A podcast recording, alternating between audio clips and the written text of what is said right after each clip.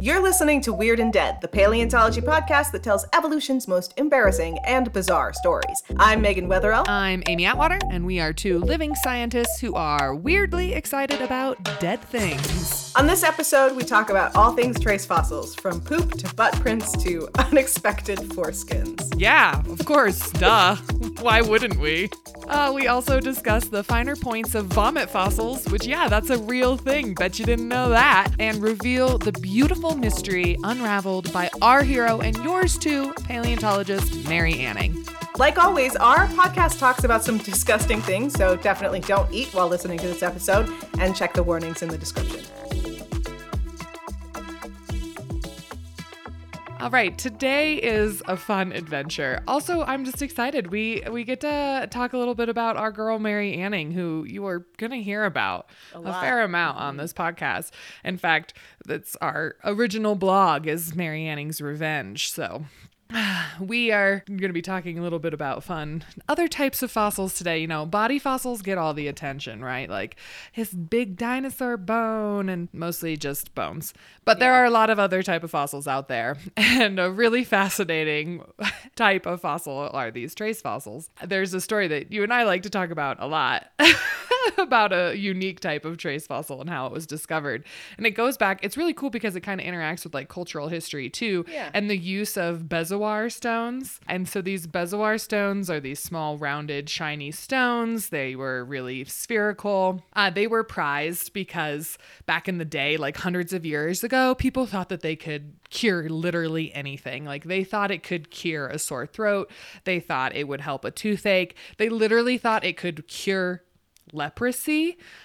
Whew. Uh, and also um, neutralize poison, which then someone tested that. It did not go well. It's just a bummer. So most uh, bezoar stones are actually, I mean, this, this is also gross. They're found in like the guts of animals. Like they are built up masses of undigested like hair and inorganic material. So they're essentially like stomach stones, and they would uh, use these for everything. But then there are also like other types of bezoar stones that were more like classic, maybe actually like simple small stones. And a lot of these types were found along the beaches in southern England back in like the 17th and 1800s. And that's um, actually where Mary Anning is from, our girl. So, Mary Anning, she was born and raised in Lyme Regis in 1799. Uh, she was a famous paleontologist who really didn't get much credit during her day, even though she made phenomenal discoveries from literally the age of a small child. I have said literally a lot already in this episode. literally. Anyway, she and her family supported themselves by looking for fossils to sell to tourists because it was this southern English town where people would come to heal from their tuberculosis and put bezoars in all of their they would literally they would put these stones in their tea and like drink that drink you know, and it's like, I'm going to be cured. And she would find these bezoar stones a lot when she was out looking for fossils. And she would find them pretty frequently. Like, so she's famous for finding her and her brother the first complete ichthyosaur, which is like a fish lizard thing from like, you know, the Triassic and Jurassic. I think they look like pregnant dolphins, um, but they're they are not. They are uh, they are reptiles. They're marine reptiles. They're not dinosaurs either. They're just sneaky, sneaky pregnant dolphins. That's what they are. Just convergence, everybody. Everyone wants to look like a big pregnant dolphin. I know I do right oh, now. I know, I just laughed like a dolphin.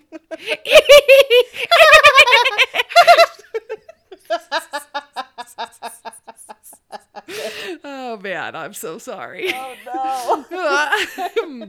Uh, so she found okay, she also found the first complete plesiosaur, which is like this long neck sea monster looking motherfucker who um, also is called a, di- a dinosaur all the time and it's not. It's another marine reptile. And so it's really interesting because she would find these bezoar stones, these like small rounded stones, kind of in like the guts or like the pelvis region of these ichthyosaur fossils that she was finding. And she was really, really curious about them. And she was uh, like, I don't know if I think these are just like simple rocks. I think they might be poop. and so our brilliant queen um, decided to like break them open and found like little bones, crushed up smaller bones in these. And it turns out that she was totally right. Like these were fossil poop from ichthyosaurs, and people were using these fossil poops and putting them in their tea and literally drinking shit. I mean, fully fossilized, guys. Like no organic materials probably still remaining. If you're gonna drink shit, you should drink fossilized shit. But I also wouldn't advocate for either. Uh, it is just, it's very funny. And so her discovery was uh, some of the first time, I think it was the first time that anyone had really yeah. documented the presence of fossil feces. And um, this, you know, uh, a white guy, of course, had to publish on it and name it because Mary couldn't. I, um, I, it's William Buckland is the one who actually, because of Mary Anning's work, coined the term coprolite, which really does mm-hmm. translate to fossil poop, fossil fossil feces. And it was because of our girl and her brilliant mind. Even though she had zero formal education, she was a freaking genius. And we will definitely talk more about her later on. But yeah, Mary Anning figured out that all the people of Lyme Regis and probably across the world were putting fossil poop in their tea and on their bodies and being like, I'm cured. Um, so it's just a beautiful example of the intersection of paleontology and culture and a, a fun little anecdote to get us started today as we talk about trace fossils as fossil poop is a classic type of trace fossils. It's not the animal itself, it is a remnant, yeah. it is a sign of life, but not actually yeah. the body itself. So, trace fossils, poop, it's all we're going to talk a lot about poop today. so we are going to talk about trace fossils this episode. So a trace fossil, a fossil itself has a really loose definition. It's anything that's older than 10,000 years. Uh, and a trace fossil is any ancient or any sign of ancient life. That's mm-hmm. a lot. There's a lot of different types. So we're going to talk about the basic big groupings of trace fossils. But when people think about trace fossils, uh, the ones that typically come to mind um, are tracks and burrows. And tracks and burrows and poop, uh, all of these things can tell you a great deal about the animal that made them if you can discover which animal made them. Uh, but they can also tell you like incredible ecological stories and they can give you a ton of information about animal behavior that you really can't get from bone fossils, for example it, it's it's true. I mean, I was just talking about this. Uh, I really uh, I remember when I first heard about trace fossils being used to interpret behavior, and I, of course, my brain immediately went to like, what? So you can tell like the personalities and attitudes of different fossil life. Like, man, Daspletosaurus was a real bitch, but like, it is like that's not necessarily what we're talking about when we say behavior. Yeah. Um, it's like, man, this one was really moody it's it's more um, basic life behaviors than that. It's like how did you walk? How did you sleep? How did you stand? How did you poop? I I would say you could probably tell if a dinosaur had like hot girl stomach because you could see how many poops were backed up inside of it. But uh, most behavior, we're talking about like generalized life behaviors, uh, not specific human interpretable behaviors.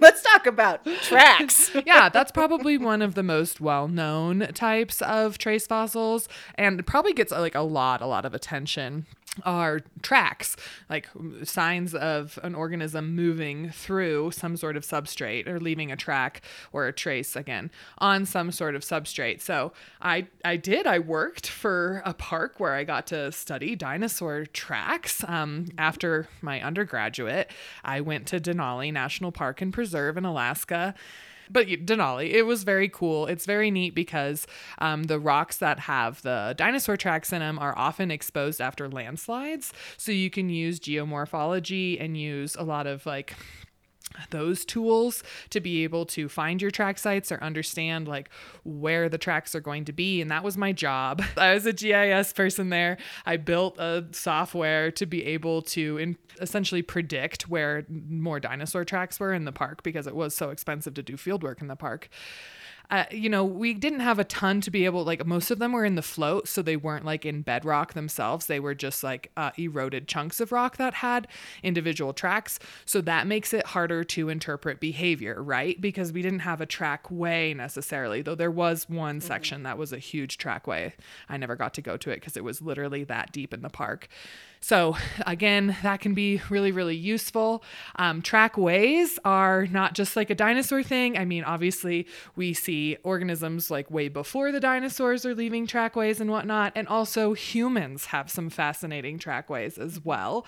Um, the Laetoli tracks in Africa are famous for being Australopithecus trackways, and some of our earliest signs that early humans were already bipedal by, you know, three and a half or so million years ago, or at least mostly bipedal. Don't quote me on those ages. pulling that out of my grad school brain, and you can tell I'm not on fire today with that. But the really, really, really cool human tracks I wanted to talk about are in North America because North America is the best. Uh, and this is really kind of more going into archaeological territory too. So, you know, deal with it, y'all. Uh, but, you know, there's been a long debate about when humans got to North America, right? Like, um, prior mm-hmm. to this, actually, Oregon, some coprolites, some fossil poop from Oregon, uh, we might hear mm-hmm. more about later, um, was interpreted to be some of the oldest signs of human inhabitants um, in North America. And they're like, what, 13.4 or something like that million years old? Yeah. Not million, not million. 14. Oh my God, Amy. Thousand, oh my thousand, God. thousand years. Thousand years. Humans have not been in North America for 13 million years. Oh. oh my gosh. Anyway, it's been, you know, hotly debated. And a really cool discovery that's come out in the last couple of years is from White Sands National Park, which is in New Mexico. It's in a, outside of a little town called Alamogordo.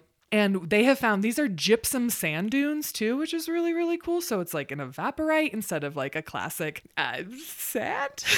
Silica, I guess, would be the opposite. Um, and so they, they don't last very long, but they were able to find human trackways and other like, and then other ice age animals like um, uh, uh, sloths. Um, mm-hmm. I think it's mm-hmm. the Harlan's ground sloth, I'm pretty sure, that yeah, they've so. also found as well. And that they may have even been tracking the sloth to hunt it and whatnot. And they were able to kind of essentially dig trenches in the park to look at different layers and different tracks within those layers that were also embedded with some really great like plant material that they were able to date, radiocarbon date, to get an age of like around 23,000, maybe a little bit younger, maybe 22,000 years, pushing back our date for humans being in North America by like almost like 10,000 years. Is that math right? Oh my God. Um, 23 minus 10 is 13. Okay.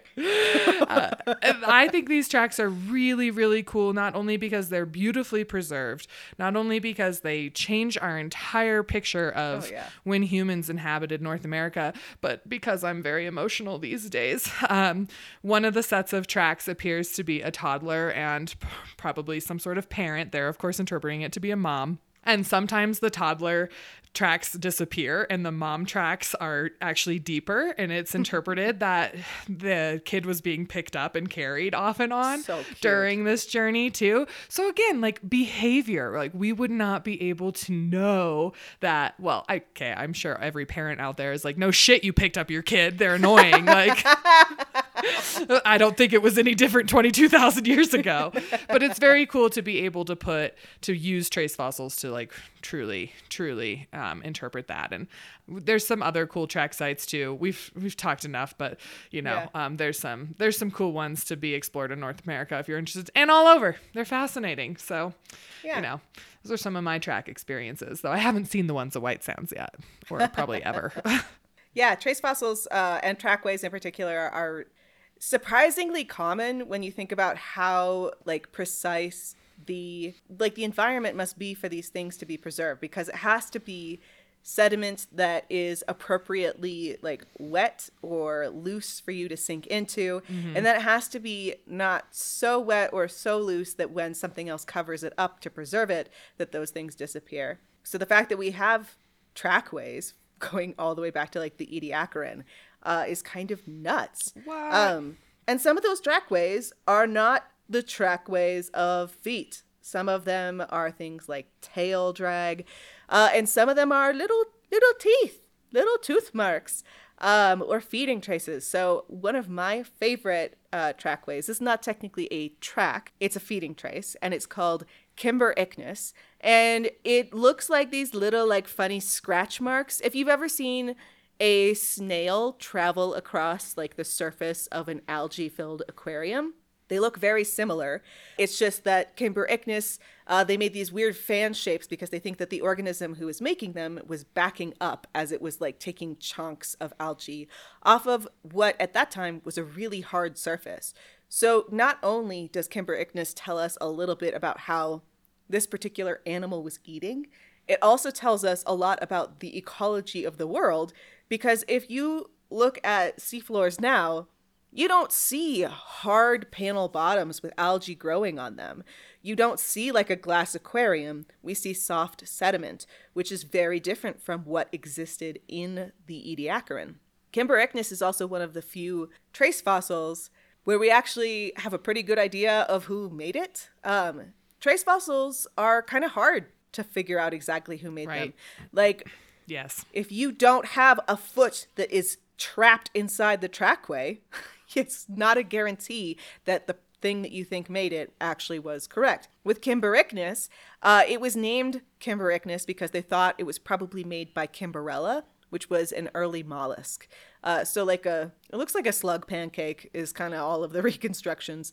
The reason that we're now pretty confident that yes, in fact, Kimberichnus is made by Kimberella is because we have found dead Kimberella. Ah. so your last meal, your last supper is preserved. Also, I do sell clothing with Kimberichnus patterns on them, And it's they're very cool. very cute. They're very pretty. You could be carrying uh, hickeys from the Ediacaran if you really wanted to.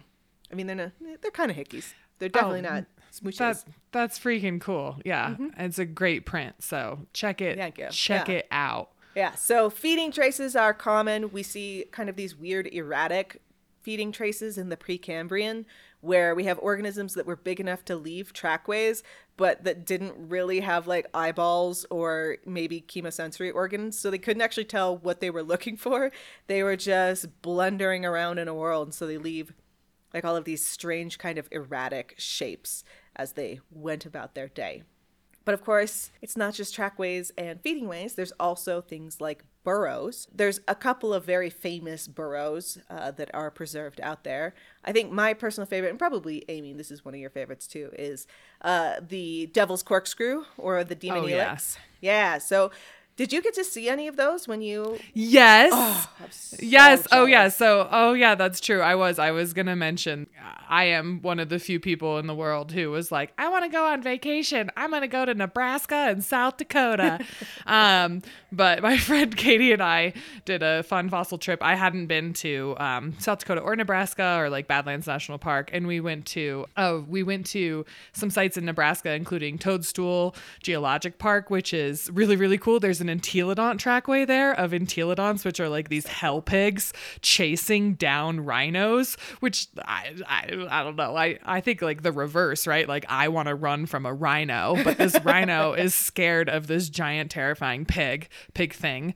And then we also went to agate fossil beds as well. Uh, it's, I think, a national monument. It's kind of out in the middle of nowhere, but you could hike around and see the actual devil's corkscrew still in the rock. Um, the plexi that was preserving it looked pretty uh, busted, Yeah. but you could still get like a pretty good view of these. I mean, they're huge. They're like as tall as me. You know, they're quite large in size, and it's like these almost perfect corkscrew shapes in the rock, which I mean must have just been so trippy to discover those. Yeah. and be like, what? What is this? Yeah, you know what they first thought they were? No. algae. They thought they What? were weird algae. There were some people who were thinking they were tree roots. Some people thought they were algae. But it took a pretty long time for people to demonstrate that these were burrowing beavers, which really, when you say that, that of course it took a long time.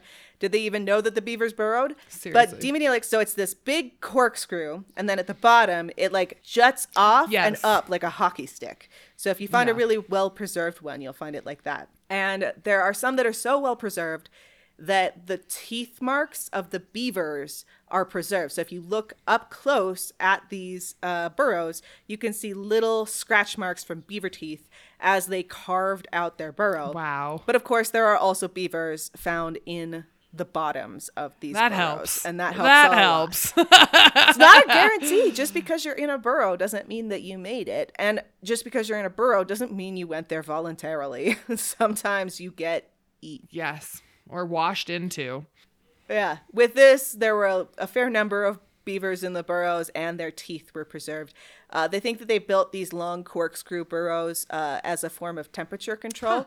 Um, as a person who lives in a very windy area, I do understand that you can't just make one turn and expect the wind to not form an eddy and come back around. So that's part of why they had multiple twists and turns is to ensure because it was a very windy area. There's a lot of sand dunes. Uh, and a lot of big sandstorms, probably that they were trying to avoid in the summer.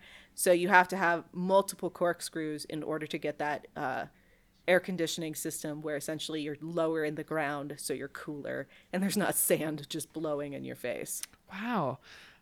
Oh man, I just mm, wow, it's fascinating. And then yeah, I guess I see about burrows too. Like there have been some um Oryctodromeus is a dinosaur in Montana and Idaho that's been interpreted to be a, a burrowing dinosaur. And part of that has been because they have found found them in like burrow like structures. And while I think that's like really fascinating and probably the case, I, always had this question in my mind of like, what if you got washed into that burrow? What if it wasn't your burrow, but your bones ended up in it just because of taphonomy and like a big flood or something like that? Um, I, I, I don't know. It's just uh I, it obviously helps when the organism itself is in the burrow, but it's not. I still have questions. And then there's still a lot of examples in modern ecosystems, like um, so pocket gopher burrows. Okay. Have you seen the like traces of like big tubes of sediment up in like the mountain? Yes, yes. Freya used to just Yeah. go ape shit for Oh, those yeah. things. Yes. Jellybean loves Yes. those things. So those are they're called eskers, by the way, which is like a glacial feature uh, name as well.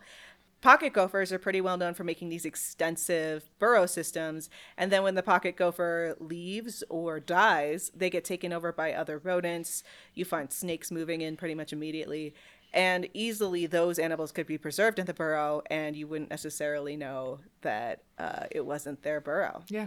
So yeah, trace fossils, you don't always know the trace maker, which is often why they have really weird names that are not related to the trace maker because they could have been made by something else and they don't know what they are. Yeah. Those are mm, interesting. All right, I think we're going to we're to take a quick break and when we come back, we're going to talk about something that's even better than stupid corkscrew burrows. We're going to talk about basically what everybody's like in the mid 90s was like a chief prank, like where you went and you took your butt scan on the scanner. oh yeah. That's a fossil now. That's so there's fossils of these. So when we come back, we're going to talk about butt imprint fossils. Looking for more great science content? Check out All Things Biology, a short form podcast focused on, you guessed it, biology. I enjoyed the Are Vitamins Good For You episode and will be passive aggressively forwarding it to my vitamin pushing mother for sure. You can check them out on Spotify and Apple Podcasts. Enjoying this episode? Help us make more of them by supporting us on Patreon. For just the cost of a fake trilobite a month, you can enjoy tons of bonus content, outtakes, clips we couldn't fit, and of course, suggest episodes for us to film next. And now we have returned, and we are going to talk about butt imprints. so, butt imprints fall into a group of trace fossils. Uh, their formal name is probably Cubichnia, which is resting traces. So, some things rest on their butts, some things rest on their tum tums, but resting traces is what we're going to talk about next.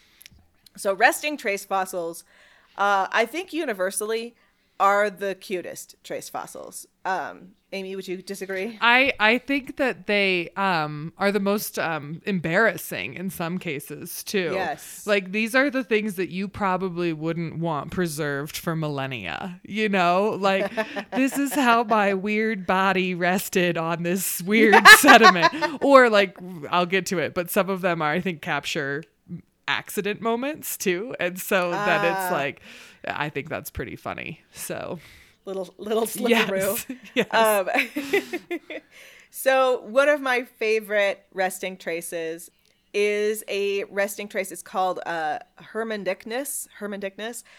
So you may have heard of the animal Diplocaulus, but for those of you who have not, it was a big amphibian-like thing. Looks like a giant salamander from the Permian, I believe, and it had a giant like boomerang-shaped skull. And so for centuries, people have kind of wondered what the hell it looked like. Uh, and I would say it's also now in Ark survival. So if you look up Diplocaulus, that's what's going to come up first. The Ark survival is not accurate because it does not take into account Hermandicnus. So Hermandicnus is a resting trace of probably Diplocaulus or a close relative. It has the same general shape, big fat boomerang head, uh, and it's around the right size. But what Hermandicnus has that uh, is really funny to me is that shows that between the boomerang shaped head and the big salamander shaped body was this big loose roll of skin, like a foreskin for its face. so uh, yeah, Diplocaulus probably had um, jowls uh, that connected from its cheeks to its shoulder blades, uh, as according to Hermannignes. Either that or that one was just really, really wrinkly.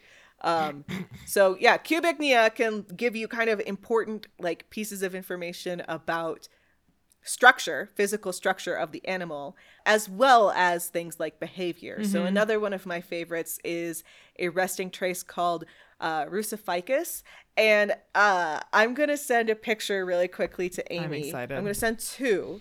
Uh, and Amy is going to describe them to you. Oh. Okay, so here's the first one. Uh, it looks, it is like this long organism, maybe or trace. It kind of looks like a a snake in some ways. It's kind of got that Okay. sinewy vibe to it, but you're kind of almost braided like rope.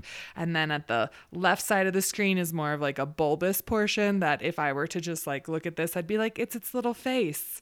Um, and Yep, then and yep. then maybe it even has some maybe some fibrous kind of I don't know, feathery structures coming off of the longer part of it too, which makes me gives me like um centipede or millipede vibes, which I actually don't like. so Yeah, yeah, yeah, yeah. Okay, so it's the the one that I just sent you is technically two trace fossils. Oh. It's Rusophycus and a trace fossil called Cruziana, which is the walking traces of trilobites. so Rusophycus is that lumpy bit at the bottom left. Now I want you to look at this one, which is just Rusophycus.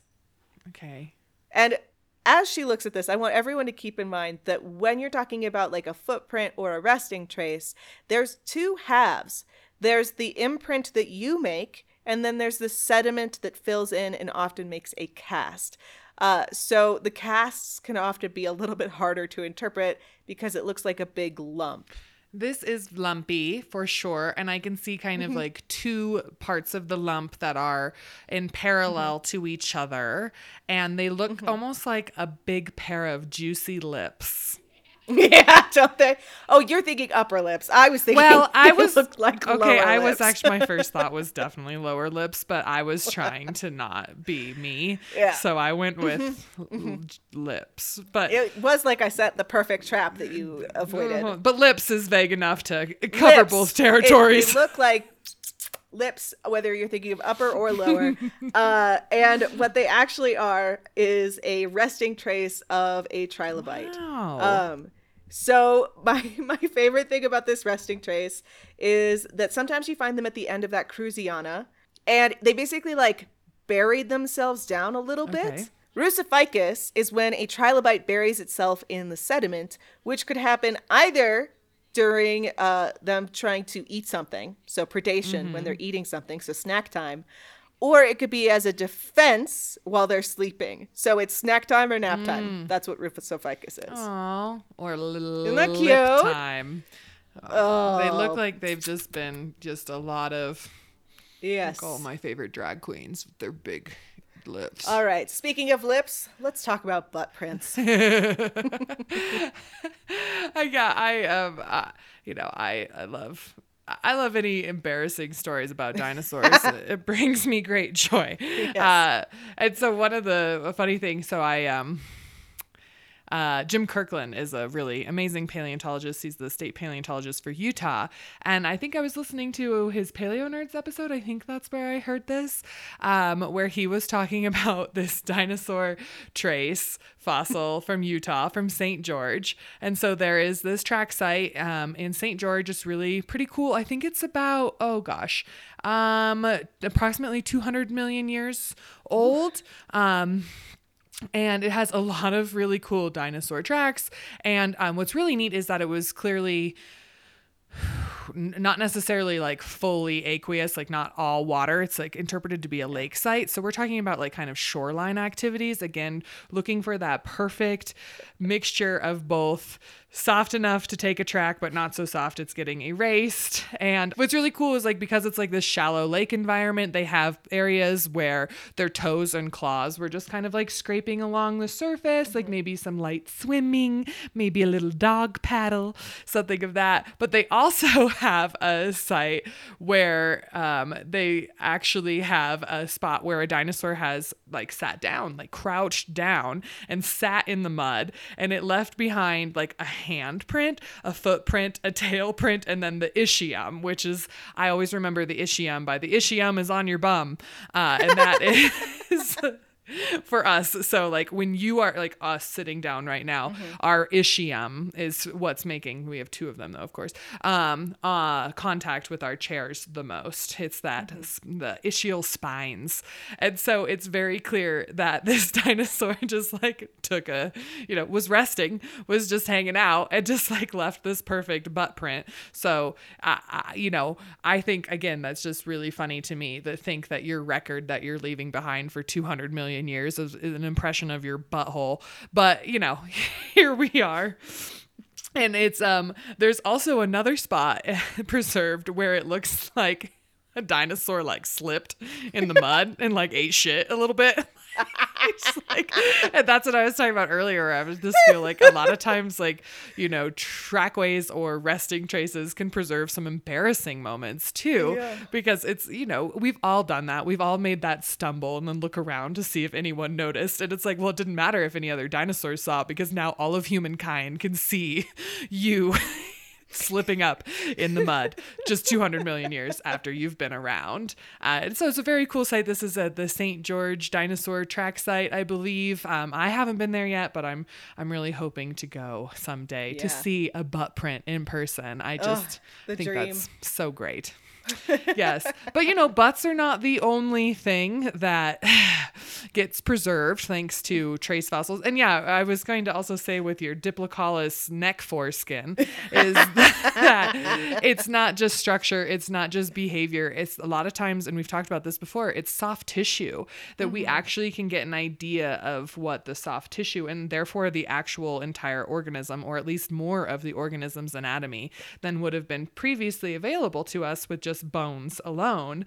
Um, and yeah, butt prints help us with that too. We can understand that, you know, these dinosaurs had those big old booties. They probably didn't. They probably didn't at all. But it's fun to I thought about. you were going to make this transition it's not just butt prints, the things that come out of butts. That's true. Oh, don't come out the other direction. Also, See, well, there you go. You just you did it for me. You know, yeah. we're we're talking about the things that are extruded out of animals' bodies and left behind too. Yes. You know, like uh, we were talking about Mary Anning at the beginning of the, all this and ichthyosaur poop, mm-hmm. and she was able to figure it out because of the context of finding it always in the pelvic region of these skeletons, and then also breaking them open and seeing that there was like bony hash inside of them. Mm-hmm. So figuring out if it is a coprolite or not, so fossilized feces or not, you know, sometimes there's really obvious signs about it. Like I have worked with um, some crocodile uh, lights that ha- are like a little bit spiraled, and then one end is like squeezed, and you can actually see like sphincter marks like on the butt. I will post a video of it. I have a Okay. video of it. It's hilarious. While then, She has a video of the fossil, not a video of a sphincter of a crocodile. I'm I can get that too. Um, That's true. That's probably available on the internet. I know croc people. I could make the. I don't want to do that. I didn't want to do that. But some coprolites are really hard to determine too. So I've been to the like Egg Mountain site up in Montana, which is famous for Maiasaura and the good mother lizard and all that stuff, which we, uh, yeah, you'll have heard or will hear about. Um, and those are hadrosaurs. So we're we're not talking. You can't find bones necessarily, though they did eat a little bit of invertebrates here and there. It is apparent. Um, so you're you can't look for like like bones like you could with the ichthyosaurs. Um, and the coprolites up there, they kind of look like a conglomerate. Like they there's just like a rock that you can see lots of different types of littler rocks kind of within it. And I would have had no idea that they were coprolites until someone told me they were. And they've been studied by Karen Chin, who is one of my heroes. Um, she is the dinosaur poop queen. Um, she does incredible research, and she's identified this material as dinosaur coprolites um, through a variety of techniques and analyses but they don't look like turds like they don't look like Yeah. poop um so it, it really depends it really depends on uh, on what that but you know so that's out the back end but i think we have stuff that comes out other parts of us too Woohoo! Uh, just a full circumference podcast. you think it's difficult to identify something that came out the back end of an animal as a coprolite?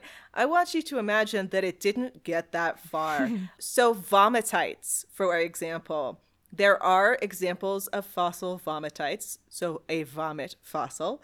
Uh, my favorite is at Ashfall Fossil Beds. I got to take a selfie with it, and it's the best selfie I have ever taken in my entire life. Uh, and it doesn't really look like much. It's just a bunch of like bone shards in kind of like a flat plane uh, with a slight textural difference to the matrix compared to the rest of it. And the reason that they determined that it was a vomitite and not just diarrhea ah. was they took a look at the actual bones themselves and if bones go all the way through a digestive tract they have a ton of acid etchings. Yes. Acid can remove things like it can remove enamel. It can leave big holes in your fossil. Yep. so the longer that your fossil is in a stomach of an organism the more acid etching it's going to have. And these ones had very very little acid etching. So they went in and came right back out. Mm. And so when I was looking for other examples of vomitites beyond ashfall fossil beds, that the vomitites there are uh, the final layer of fossils basically up on the top because you had this big volcanic event that uh, killed a bunch of smaller animals immediately and then slowly killed a whole bunch of rhinos over the course of weeks. It gave them horrible, horrible bone diseases. They were running fevers. Just too much ash. You can't live like that. Nope. So they died, they got buried a little bit, and then things like bears and dogs came through, could smell the carcasses and dug up some of them and ate them. And those carcasses had been rotting for a while, so there was wow vomitite. this is great Yeah. this is Yes. disgusting but oh my god, the amazing taphonomy of that site. Oh, Right, blows me right. away that you could tell that whole story, even as gross as that story is. But vomitites cannot, uh, they can't always be very easily identified. And as I was looking for vomitites, I found a paper which introduces a whole bunch of new lingo into the conversation. So I'm going to pull it over uh, and I'm going to read some of it to you guys because I didn't memorize it. I'm sorry. There's so many different words for puke, fossil puke, Yes. though. Which I mean, that's fitting. Like we have so many words, colloquial terms, also to to cover the whole the gamut. So, So let's do it. This whole paper is about um, bromalites. So a bromalite is anything that like went into an animal, whether it stayed there, came back up one end or the other. It's called a bromalite. That's the big general term. And then they go on to define new words like regurgitites, where you puke it back up. A metatite, which is like a pellet, like a like an owl pellet. Oh. They've got, let's see what else. They have digestolite, so something that got into the digestive tract and then is just preserved there. Mm-hmm. Pabulites are fossil food that never entered entered the digestive tract, so something that got stuck in their craw before they died. And they initially, as I was reading through this, I have to admit I was rolling my eyes pretty big because I've seen a lot of papers like this where they just want to make the most complicated terminology for things when you really don't need that terminology. But then I kind of left that paper on the side, and then I went and started looking for vomitites again, and I couldn't find them. So I started Googling emetites, and I found a whole bunch of pellets, but I couldn't find any vomit. Mm-hmm. So then I went and looked at regurgitites, and some of the papers that I hadn't seen before came up. And I realized that even though this is a lot of terminology, I think they introduced like 10 or 15 specific terms, those actually are kind of important because you don't want to just Google fossil pellet because that could mean a lot of different things. And it's not an owl pellet, it's a dinosaur pellet. Oh, interesting. And the reason I couldn't find vomitites is because not everybody called them vomitites. There's a lot of different terminology that people were using. And that's also depending on whether it was going in and then coming back out, if it was coming out on purpose, like a pellet, uh, if it was coming out by accident, then it's a regurgitite. So, yeah, I rescind my initial hesitation with this paper. Uh, we do need to be a little bit more precise in our language because it is very difficult to Google fossil vomit. I can only imagine why. Uh, Right? That's uh, just that's really interesting. Also from so I study or have studied. I don't know how I feel about it. Uh, very early early primates, right? Like the really cute little ones.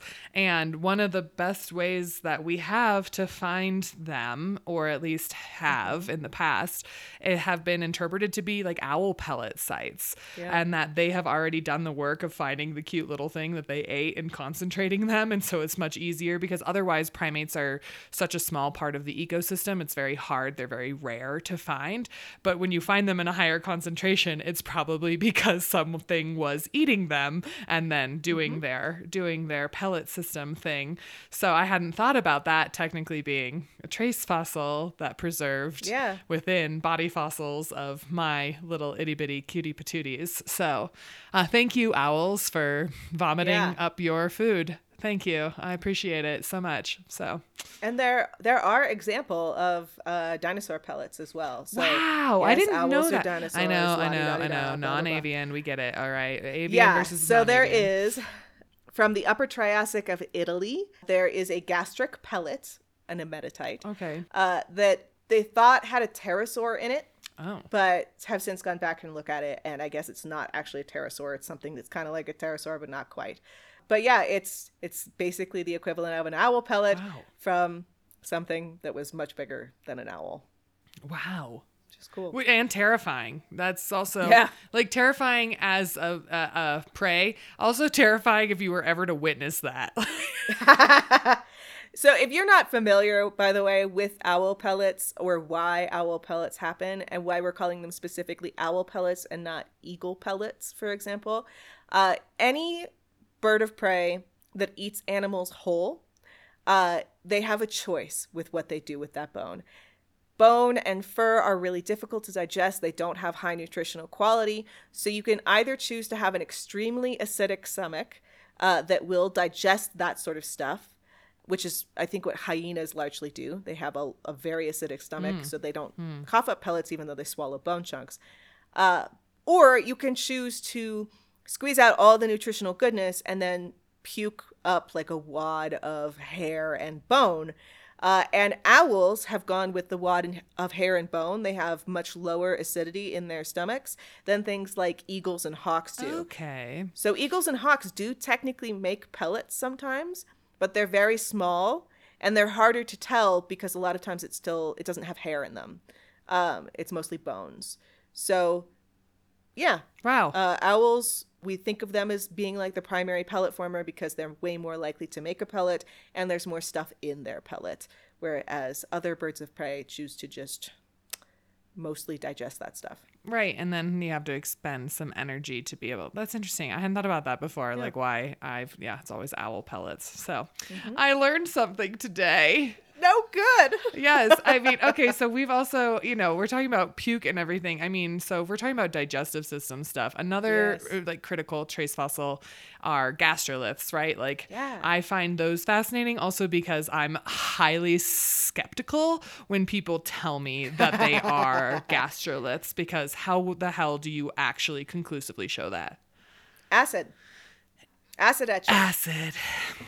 Okay, okay. Because I've had a Yep. number of times I used to work in Utah and people would find, you know, rounded cobbles and like maybe some mm-hmm. chert or something like that and be like, it's a gastrolith. And they'd be like, it obviously is because there's nothing else like it in the environment. And I was like, I don't think that that's actually a solid enough. And again, like, not everything in the rock record has to do with life. You know, I know we would like it to, but um, I have to say that for my sedimentology peers who get annoyed with paleontologists interpreting everything as like a sign of life when sometimes it is um, not that at all. So, okay, so um, will you also Yeah. explain what a gastrolith is and like more Yeah. about that? So a gastrolith is basically it's typically a rock that is swallowed by an animal that does not intend to digest the rock, but is going to use it to help break up vegetation. So like chickens, for example, birds are birds have gastroliths. Um, I think alligators do too. Is that sound right to you? I don't know. I don't know. We'll take it out if it's wrong. Uh, but birds definitely often have gastroliths. They they pick uh, smooth stones that they can swallow. I think they don't even always hold them in their stomach, but some of them hold them um, like further up in their digestive system, like in their crop. And they are essentially like, in some ways, I'm kind of jealous because it's like being able to go swallow gravel for dentures. Like, it's very, very simple ways of digesting their food. So, dinosaurs, we think probably a lot of dinosaurs also had gastroliths. Gastroliths are going to be the most difficult ones to prove because they could just be rocks. And again, if they haven't been in there for very long, there's definitely no acid etching. And acid is only so potent. There are going to be some rocks. If if a dinosaur swallowed a bunch of diamonds, I don't know that you would find acid etching on them. Uh, Bougie so- dinosaur up in there. Super bougie dinosaur tum tum. So yeah, gastroliths, they're easiest to identify when you find them inside the body Right. fossil of a dinosaur. Like that makes sense. fossils. That makes sense. Right. Like these ichthyosaur coprolites Yeah. too. It's like the association really helps. So it's like if you find it in the context of a sauropod, then that's more. Yes. Yeah, so sometimes just the rock is a fossil, but also sometimes what you think is a trace fossil is just, It's just a rock. a rock. And uh, I want to end on a, a story of a fossil that people thought was a footprint.